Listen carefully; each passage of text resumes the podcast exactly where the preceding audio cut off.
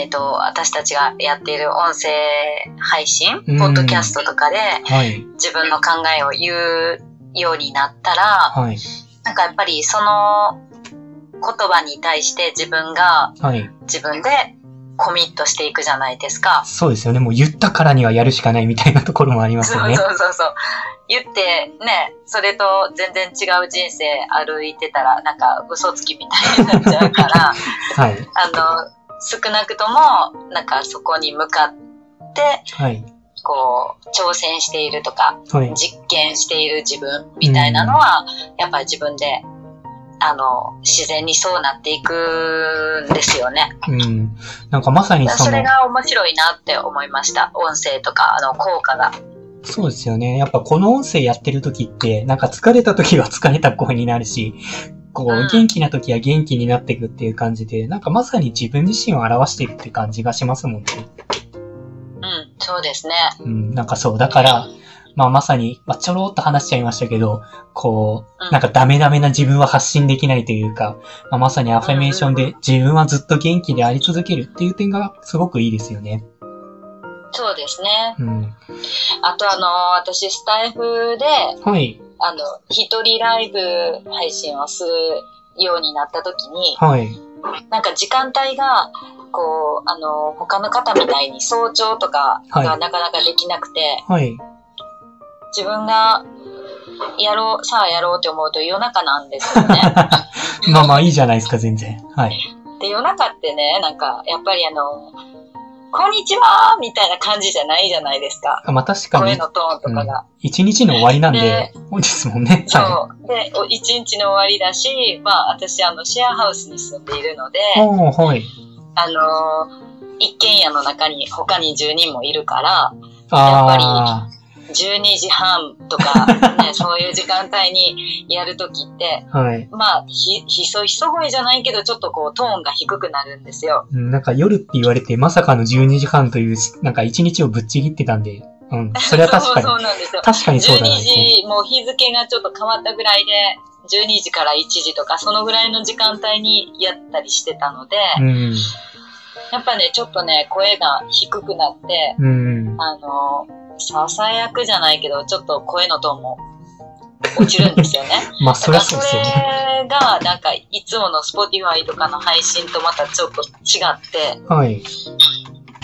で、なんか自然に話題もちょっと変わって、みたいな。まあなんか確かにひそひそ声になってると、なんか自分もちょっと、なんでしょうね。抑えがちになるところってありますもんね。そうですね。なんかちょっとこう、こう、耳元でささやきかけるような話し方になるっていうか。ちょっとエロティックですね、それはそれで。なんかそこで、あの、チャキチャキのなんかこう、ね、あの、やる気、勇気、元気みたいな感じじゃないじゃないですか。なんか、あれですね、なんか、それを聞くとやる気元気弱気っていうのってわかりますかね？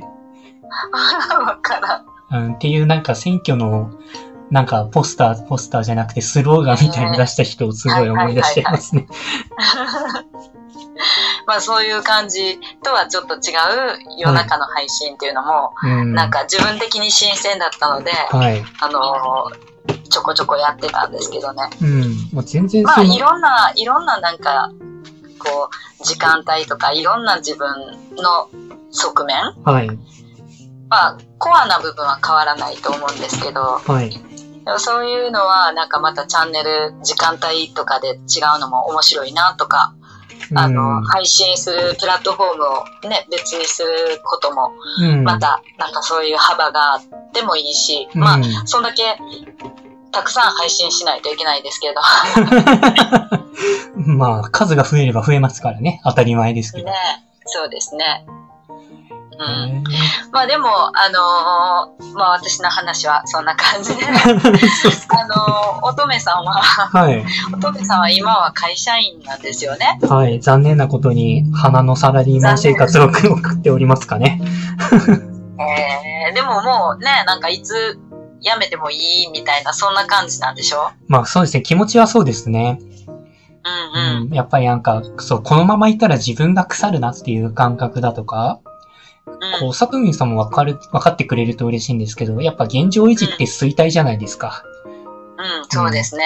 っていうのをすごい感じるんで、ああ、もうここいざとなったら、まあ、最悪転職すればいいやみたいな感じで、もういつ辞めてもいいや感はありますね。うん。でも、あれなんでしょう？その、そ、ゆくゆくはもう、サラリーマンを卒業しようってそうですね思。ってるんでしょ、そうですね。やっぱりなんか、まあ、個人的な意見ではあるんですけど、サラリーマンが一番嫌なところって、なんか自分で決めてできないっていうところなんですよね。なんかこう、人に言われたことをただ淡々とやるみたいなところが、なんでしょうね。自分の性にものすごく合ってなくてですね。なるほど。なんかこう決めたらこうやりたいじゃんみたいのがなんか全然受け入れられないっていうところがすごい嫌で。なんかそうなるとやっぱりなんか思った通りに進まないんで、なんかやりたくなくなってきちゃうんですよね。うんうんうん。会社によってもでもその辺ってなんかあの、うん。個人の采配に任されているところとか、そういう部分も会社によってはありますよね。そうですね。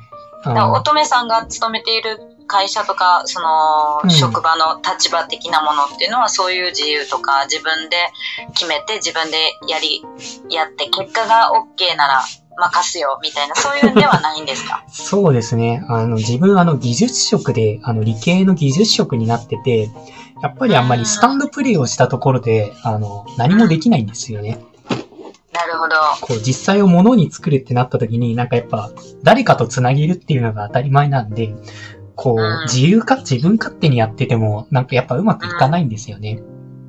なるほど。っていうのもあって、やっぱり、こう、自分勝手にやらない前提っていうのがあって、こうんう、働き始めてようやく気づいたっていうところがありますね。うーん。じゃあ、いろいろ、あの、頭を打った経験もあるんですか？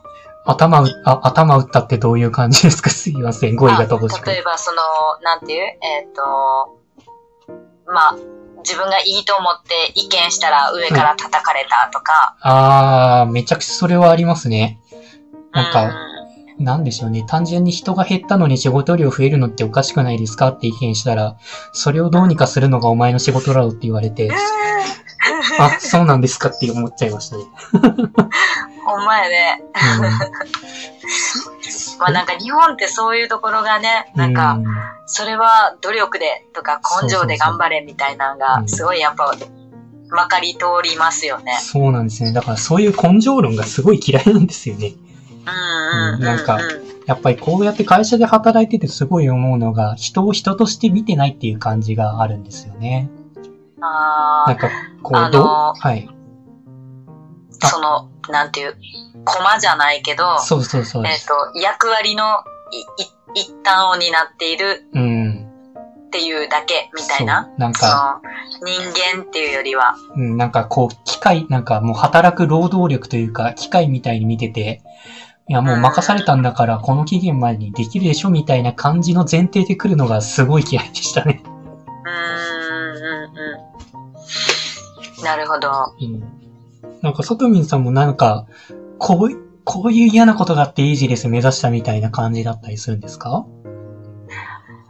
うん、やっぱりなんかあの閉塞感ですかね、日本の。ああ、もう、まあ日本の日本のって言ったらいやらしいけど、私日本好きですけど、はい、うんと、やっぱ海外とかと比べると、はい、あのー欧米人って本当に、なんていうか、こう、あのーまあ、名前のその呼び、呼び合いとかも、はい。ファーストネーム同士で呼ぶから、あの、うんはい自分よりも、お父さんお母さんぐらいの年齢の人とでも、フランクに喋るじゃないですあ、か。そうなんですね。あーまあそういう意味ではちょっと外国に行ったことがないんで分かんなかったです。うんははいはい。あのね、まあなんかその言葉遣いとかが、い。まあ日本だと、やっぱり丁寧語があったり、はい。あの、尊敬語があったり、はい。こう自分をへりくだるうん言。葉遣いがあったりっていうふうにこう、シチュエーションで言葉を瞬時にあの呼び替えたり、はいあの、話し方を変えたりするじゃないですか。はい。それって日本語のすごい特徴だと思っていて、はい。あの、私とか、俺とか、僕とか、うん。はい。私とか、いろんな言い方もあるから、はい。相手が自分より上の人か下の人かとか、そうです友ね。達同士なのかとかっていう関係性がはっきりしていて、言葉の使い方とかチョイスが決まるじゃないですか。そうですよね。はい。もし上司に、お前さ、とか言ったらめちゃくちゃ やばいじゃないですか。そうですね。首ですね、おそらく。ね。そういうところの、なんか、こう、空気を読んだり、使い分けたりっていうのが、日本語って瞬時にやってると思うんですよ、お互いに。なんか無意識に行われますよね。うん。うん。でもそれは、あのーなんていうか、うん、逆に言うと自分の考えとかを、はい。その自己主張をしにくいかったりもするんですよね。ああ、この目、上の人に自分の意見とか言いにくかったりうん。するじゃないですか。そうですね。うん。なんかその辺で、こう、やっぱり年功序列とか、先輩後輩とか、はい。上司と部下とか、そういうのがすごく、人のこう人間関係の手前に先にあるというか、はい。うんだからそれに沿った関係性を作らないといけないみたいな。うん。で、それが例えば、もう、いい年なんだからとか、はい。あの、なんか、そんな、今、またそんなこと言ってんの？とか、はい。こう、どんどんなんかこう、大人なふりして諦めていくみたいな、なんかそういううん。日本人的な、なんか社会通念みたいなのがあるじゃないですか。それが嫌いで、ああ、なんか結構壮大な嫌いでしたね。あ、壮大でした。あ、いや、なんか確かにそう言われると、まあ確かになんか俺とか私とか僕とかって言ってるのが、もうそもそもなんか無意識に自分の立場を認識して、なんかこの人には振り下るべきとかっていう話を聞いて、あ、確かにそれが、なんでしょうねう。んこう具体的に出てきて、きやすい民族なんだなっていうか、あ日本ってそうなんだっていうのを今思い知らされた、知らされちゃいました。うんうんうんうん。そうなんですよね。うんだからそれが外国行くともっと全然フランクなんですよね。あーそうまあ。外国人の上司とかと仕事したりしたことはないけど、はい。でも多分、あの、自己主張とかがもう、もうちょっとまた日本とは違う関係でやれるんだと思うんですね。うん、はい。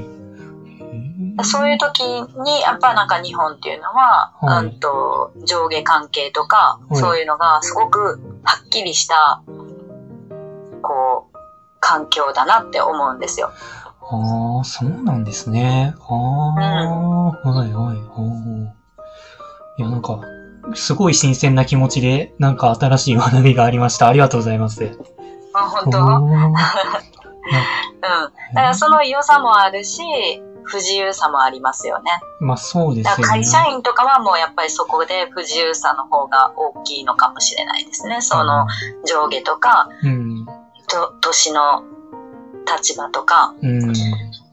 まあ自分からまさに縛られに行ってるなとは、もう自分、我ながら思ってるんで、うん、本当確かにその観点から聞くと、すごい納得の話でした。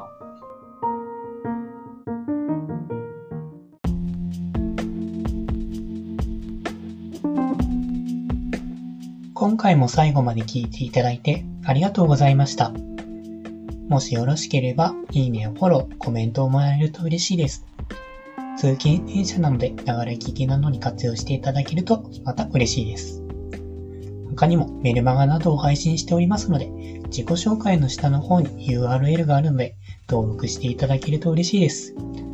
ご視聴ありがとうございました。